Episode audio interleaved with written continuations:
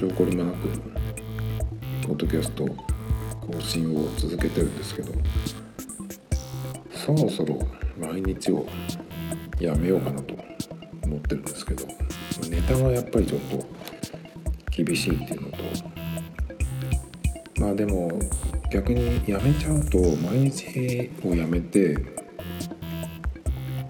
例えば週に1回とかにするとじゃあいつやるかっていうしその1週間の、まあ、サイクルができたとしてもそれを逃しちゃうとちょっと間が空いたり短くなったりとかしてなんかこの習慣がねなくなっちゃう恐れがあるので、まあ、なので、まあ、毎日やることにしてそのな何かしらそのネタがなくならないようにそのコンテンツじゃないけどこれを喋るみたいな続けてこのネタを喋るみたいなのがあるといいかなと思うんですけど今のところはこのポッドキャストがどうやってもっと聞いてもらえるようになるかっていうまだ多分1桁だと思うんですけど総再生回数が。えっ、ー、とまあ Twitter に出してもそうだし、まあ、ブログに書いてもそうだしあと最近はマストドンっていうのをちょっと始めて、まあ、そっちの方が Twitter よりかは割と反応してもらえるんですけどそれでもなかなかねやっぱりポッドキャストの方にも来てもらえないのでやっぱりその素人の個人が何か始めてでここに人を呼ぶっていうのはかなり難しいですね。で呼ぶ方法としてはうんまあ普通に例えば Twitter なんかもそうなんだけどアカウントを開設して何かツイートをするだけでは全然誰の目にも留まらないんですよね。当然。ネットにつながってると言ってもそうなんですけど。ブログを書いてもそうなんですけど。Twitter なんかはあの自分が発言したやつが誰かのそのタイムラインに行かないと見てもらえない。または検索して何かこう探してる人がリアルタイムで見たりとかっていうことがない限り誰の目にも留まらないんですね。なのでじゃあどうするかっていうと Twitter なんかでよくあるのはまあとにかくフォローしまくってで帰ってきた人とコミュニケーションを取りつつそうやって増やしていくっていうのがあの一番まあメジャーなというかね。あのすぐにできるやり方なんですけどでもそれでもね正直うんあんまりうまくいったことはないですね。ツイッターは今このあのドミトタイムズのブログのアカウントを作ってますけどそれは何かあったらまあなんかそのもしコンタクトをしたいっていう人がいた場合にその手段として、ま、ブログのコメントもそうですけども Twitter を一応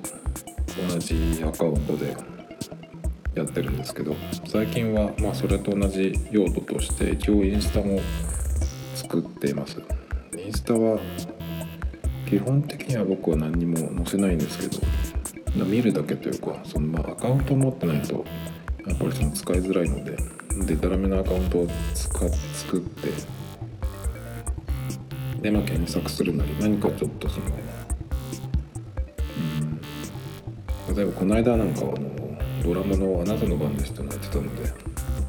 まあ、そういうののなんか更新を見たい時にそこから見るってことで、まあ、フォローはあのほとんどしないんですけどフォローしちゃうとあのタイムラインに来ることになるので、まあ、タイムラインは僕はメインのアカウントはあの非公開でやってるんですけど、まあ、何もポストしないので非公あの公開でもいいんですけど、ね、もうどういうアカウントにしたかも忘れたからデタラメなアカウントなんですけどそっちはあのサーフィンとかリゾートとかあとナイキとか車関係があのタイムラインにずらっとくるのでもう本当になんか眺めてるだけっていう感じですね。たまにあの検索用途で使うんですけど正直なんかインスタってあの検索では使えないなと思ってよくあの若い人が Google を使わないんでインスタだけで検索するって言ってるんだけど正直無理じゃないかなと思ってそれ嘘じゃないかなと思うんですけどなんかそのけんインスタでヒットするだろうなっていうことをきっとその検索でなんか見つけると思うんですけど。でもそれにしてもあのハッシュタグとか、まあ、キーワードで検索しても全然違うものがいっぱい引っかかってくるのがインスタなんですよね。で見ると大体のそういうポストっていうのがもうほとんどでもインスタってもう何年もそうだけど企業が入ってきてからは本当にもうステマっぽくなっちゃってるのであんまりその検索も機能しないと思うんですけど例えばナイキでナイキとかエアマックスで検索かけてももちろんナイキのシューズとかエアマックスも入ってくるんだけどなぜかアディダスのスニーカーが入ってきたりとかもっとひどいとスニーカーでも何でもないのに何でもないやつがあの引っかかってくるんですよね。だからハッシュタグさえつけとけば引っかかってしまうっていうことで。で逆に言えば、ハッシュタグがつけてなければヒットしない。とも言えるので正直まあそういう画像検索ですけど、まあ、そういう検索はインスタは正直使えないですね。そういう使い方するんだったらピンタレストの方が全然ヒットしますね。ピンストピンタレスの場合はもう自分でそのボードを作ることができるので例えばエアマックスで、うんと、今エアマックス95が欲しいっていう時にじゃあどどれにしようかなとかどういうモデルがあるんだろうっていうふうに見るとそのエアマックス95で検索してでそれをなんか気に入ったのがあったらそのどんどん自分のその作ったボードっていうところに保存していくんですよね。そうするとタイムラインにタイムラインっていうかそのホームなんですけどそこにあのエアマックス95がわずらっとね表示されるようになったりとかするのですごくそういう検索はインあのインスタよりかはピンタレストの方が使えるので。でまた何か違うものが気になったらその時にねまた違うワードで検索してでそれもまたボードを作って保存していけばその時はその、まあ、さっきはエアマックス95だったけど例えば、まあ、ジョーダン1とかに書いたらエアマックス95はすでにこうホームに来てたのがジョーダン1がずらっと出るようになってるとかね。まあ、スニーカーは今ちょっとそうでもないなって時に、まあ、違うもので今だったら例えば iPhone9 のシリーズができたのでケースどうしようかなっていう感じで iPhone9 のケースで検索してるといろんなものが出てきたりとかね。前は結構アプローチのバンドとかも探してたりしたんですけどまあそんな感じですね。で何の話をしてたんだっけ？あそうか。ここにどうやって人を呼ぶかっていう話なんですけどね。だから結局その地道にやっていくっていうのもいいんだけど。まあそれだと正直その全然ねその関係ない。自分はそのこういうところにあのこのポッドキャストをつなげたいっていうのがあったとしてそれと全然違うジャンルの人とかねにつながっていくってこともあるのでまあそれでもね別にそこから何かどういう反応があるかとかねっていうのもあると思うので、まあ、やって損はないと思うんだけどでも正直そんなに期待できないと思うんですよ。数を増やすっていう意味でも今 Twitter のどのぐらいの人が使ってるか分かんないし正直 Twitter のインスタのあの営業ツールっていう感じがどうしてもしちゃうのでそんなに個人は使ってないんじゃないかなっていうのが、まあ、僕の実感ですね。まあそのこんこのポッドキャストのコンテンツとして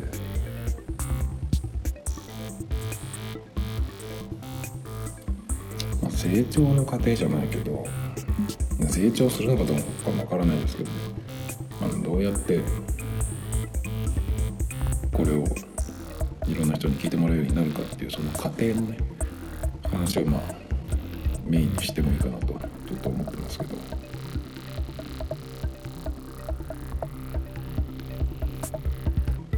まあどのくらい再生数が増えたかっていうのもね話しながらまあでも全然増えてないからそれすらコンテンツにならないんだけどね。まあそんな感じで何かその継続してあの喋れるネタみたいなのちょっと作らないとっていう感じです。で今日は結構まあ特に決まったネタはないので。いろいろ細かく喋っていこうと思うんですけど。そうあのこのポッドキャストをポッドキャストを登録したいなと思って今こうなんかだけで聞ける状態なんですけど。えっ、といつぐらいかな。もう2週間以上経つんだけどアンカーからメールが来て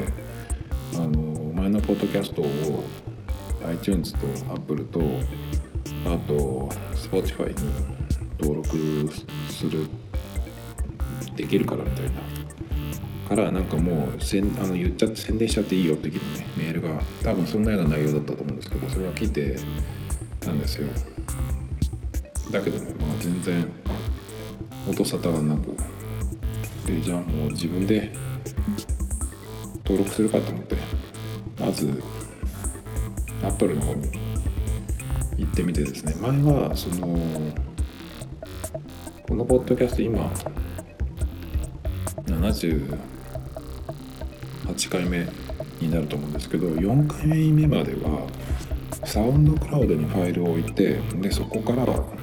その、えサウンドクラウドの RSS をあの使ってキャストに登録したんですよ。でそれはできたんですね。なんだけどあのサウンドクラウドは有料会員にしないとすぐにあの上限になっちゃうでしょ。音楽を今はサウンドクラウドを使ってその BGM で作った曲を置いてるんですけど。曲だと1曲が結構短いので何曲も載せられるんですけどポッドキャストの場合は結構その時は1本あたり4 5 0分やってたんですよね。だからそうすると4回ぐらいで結構いっぱいになっちゃって容量が。最初はその容量の制限が1ヶ月だと思ってたんですよ。だから普通にその結構まとまった時間で週1とかでやってたんですけどそれが勘違いで全体の制限だったんですねなのでどうしようかなと思ってあのシーサーというブログもポッドキャストサービスやってるんですけどそこの容量の制限があったのででまあ今と同じように誰も聞いてなかったのでじゃあやめるかと思って1回でも YouTube にアップしたんですよ。でも動画ファイルにしなきゃいけないってことで結構そのマシンスペック的にもねあの回線アップロードするような時間とかも含めて結構きついなっていうことでやめちゃいました。で、えー、とアンカーっていうサービスがその後できてあこれだったら続けていけるじゃんと思ってでまあ最近また復活してやり始めて今に至るんですけどでその時にあの iTunes の方に審査が通っていたのででそこのねどうやって登録したっけかなっていうページを見てあの開いてみたんですよ。そしたらそのサウンドクラウドのフィードを使っていたんですけどそのサウンドクラウドの方にはあのポッドキャストのファイルがない状態になってたんですね全部消しちゃったんだって確かでなのでえーと、審査不合格でファイルがありませんっていうふうに書かれてたんですね。なので、えーと、アンカーの方で RSS フィードを出してくれてるのでそれをあの iTunes のポッドキャストの登録ページに今貼り付けて昨日とかだったので。でそれが一応貼り付けをしたのが、えーと、できましたよってことでアップルからメールが来てて。で審査が通ればねまたメールが来るっていうことなので。まあ通ってくれればいいんですけどそうすれば一応アップルで配信できるっていう状態なので。このアンカーとアップルで両方聞けるようになります。で Spotify の方もこの登録自分でねできるみたいなのでやってみようと思って。確かでもアンカーは Spotify が買収してるんでやってくれればいいのになと思うんですけど。本当はでもアンカーっていうのはそこのアンカーにアップすれば勝手にねあの Apple とか Spotify の方に登録して配信できるようにしてくれるっていうのだったはずなんですけどね。なんですけどなぜかできていないってことで。多分だからそのサウンドクラウドで前にやったやつそれがなんか引っかかってるのかなと思うんですけど。で Spotify をの方に行ってこっちにもそのアンカーの RSS フィードを貼ろうとしたんですね。そうしたらなんか英文がずらっと出て、まあ、要するにエラーだったんですけどあのそれをちょっと英語だと分かんないので、まあ、Google 翻訳したら権利を所有している RSS フィードへのリンクのみを追加し、ポッドキャストのコンテンツがガイドラインを満たしていることを確認してください。これは一度だけ行う必要があります。ポッドキャストが Spotify にやると自動的に更新されます。っていうのがその、まあ、基本的なところで、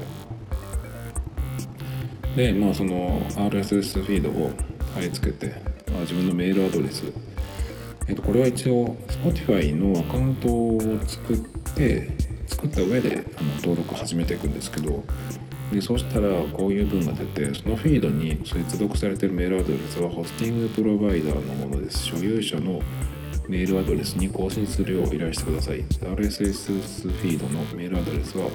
サウンドクラウドに属します。サウンドクラウドカスタマーサポートに連絡して所有するメールアドレスに更新してください。ってあったんですけどよくわかんなくて正直。だからサウンドクラウドは何で出てくるのかなっていうことでまあどう考えても何かその前に使ったサウンドクラウドのやつとぶつかってるのかなっていう感じで。まあだからえっ、とまず Spotify のあ Spotify じゃないサウンドクラウドに登録してるメールアドレスをちょっといじってえっと Spotify の登録アドレスとちょっと変えました。でもできなかったんですよ。状態なのかちょっとわからないんですけどまあ Spotify に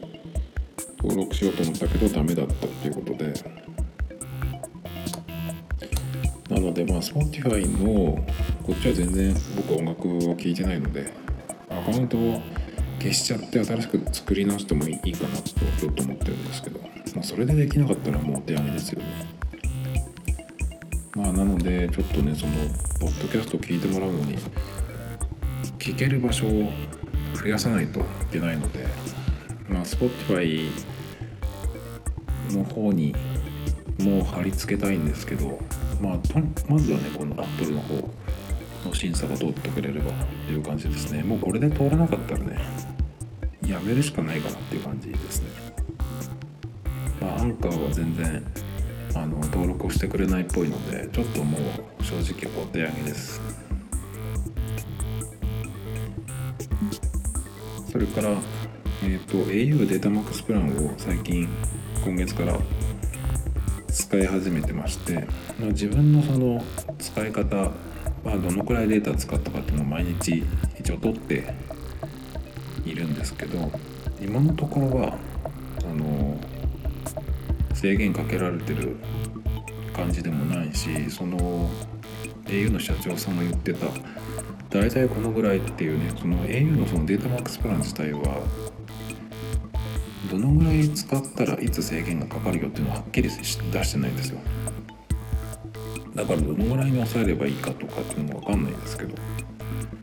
まあだから多分うんはっきりさせないっていうのはまあそれ言っちゃうとすごく使われることになるっていうことも考えられるしそれが意外に余裕があってだからまあその状況を見て本当にだから状況を見てその時にあの重たい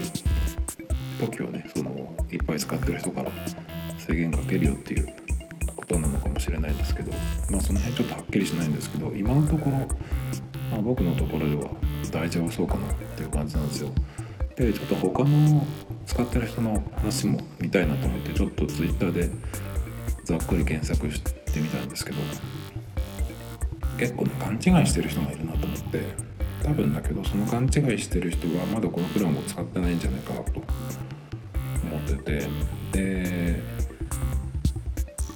使ってる人でもねすごく遅いとかね言ってる人がいるんですけど普通に考えてまあ制限がかけられてるんだったら遅いかもしれないけどあのこのプランにしたからって言ってね別に回線が変わるだけじゃないので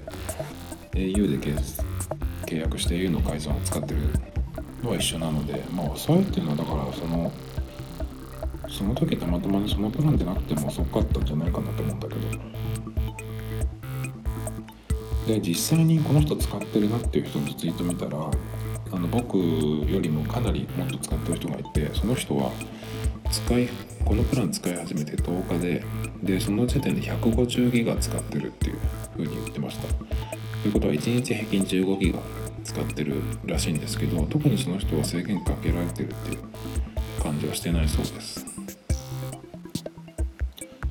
で僕なんかはえっ、と1日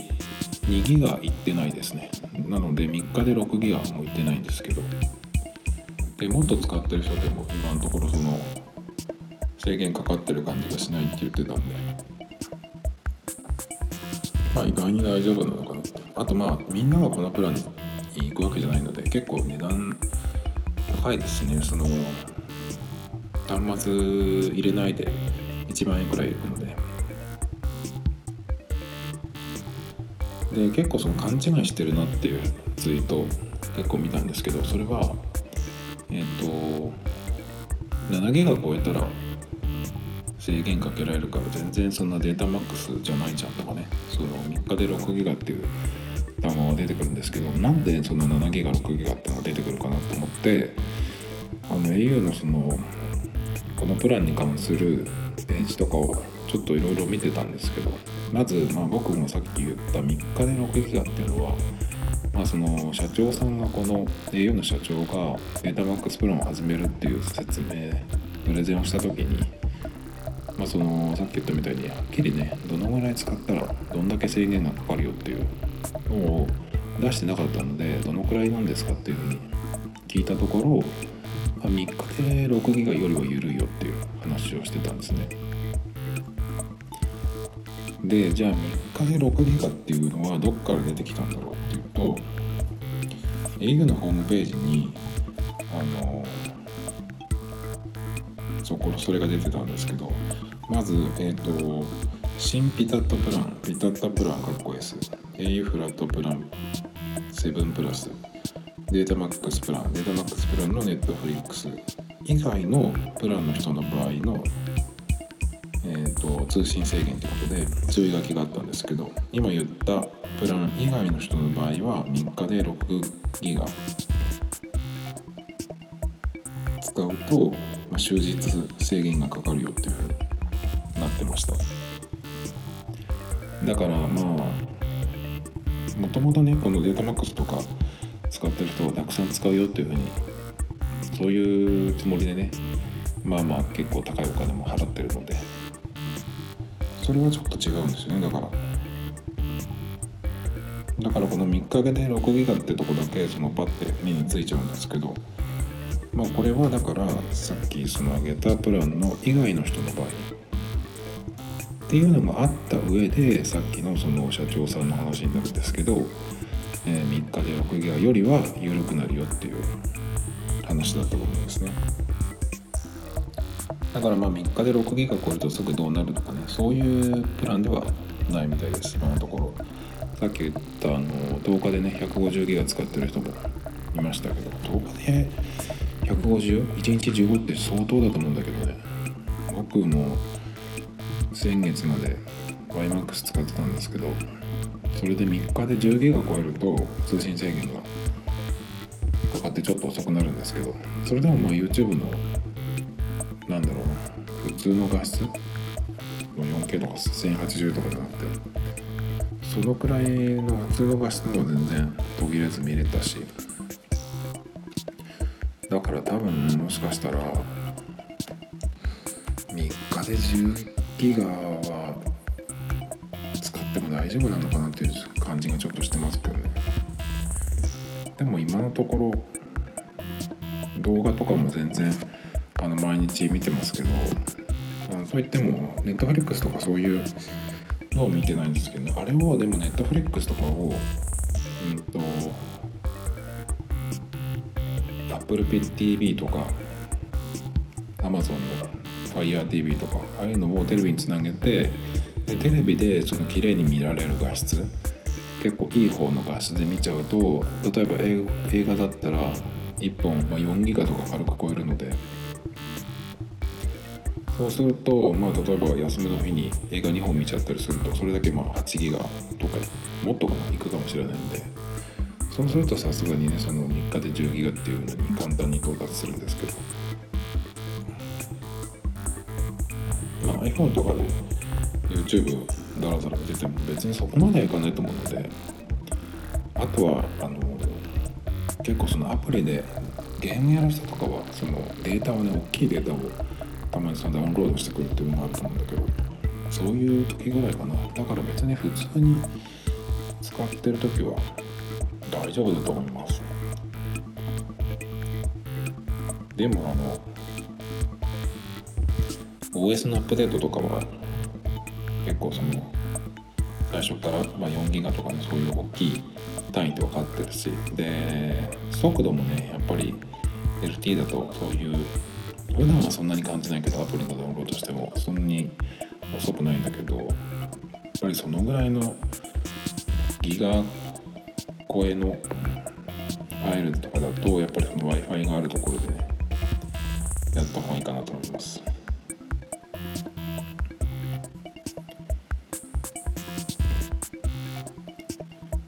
まあそんな感じで今日はだらだらと喋ってきたんですけど特にもうこのこの段階で明日何喋るかっていうのは決まってないので、えあでもちょっと1個だけあるか。なまあ、なのでどうやってねここからまあ今78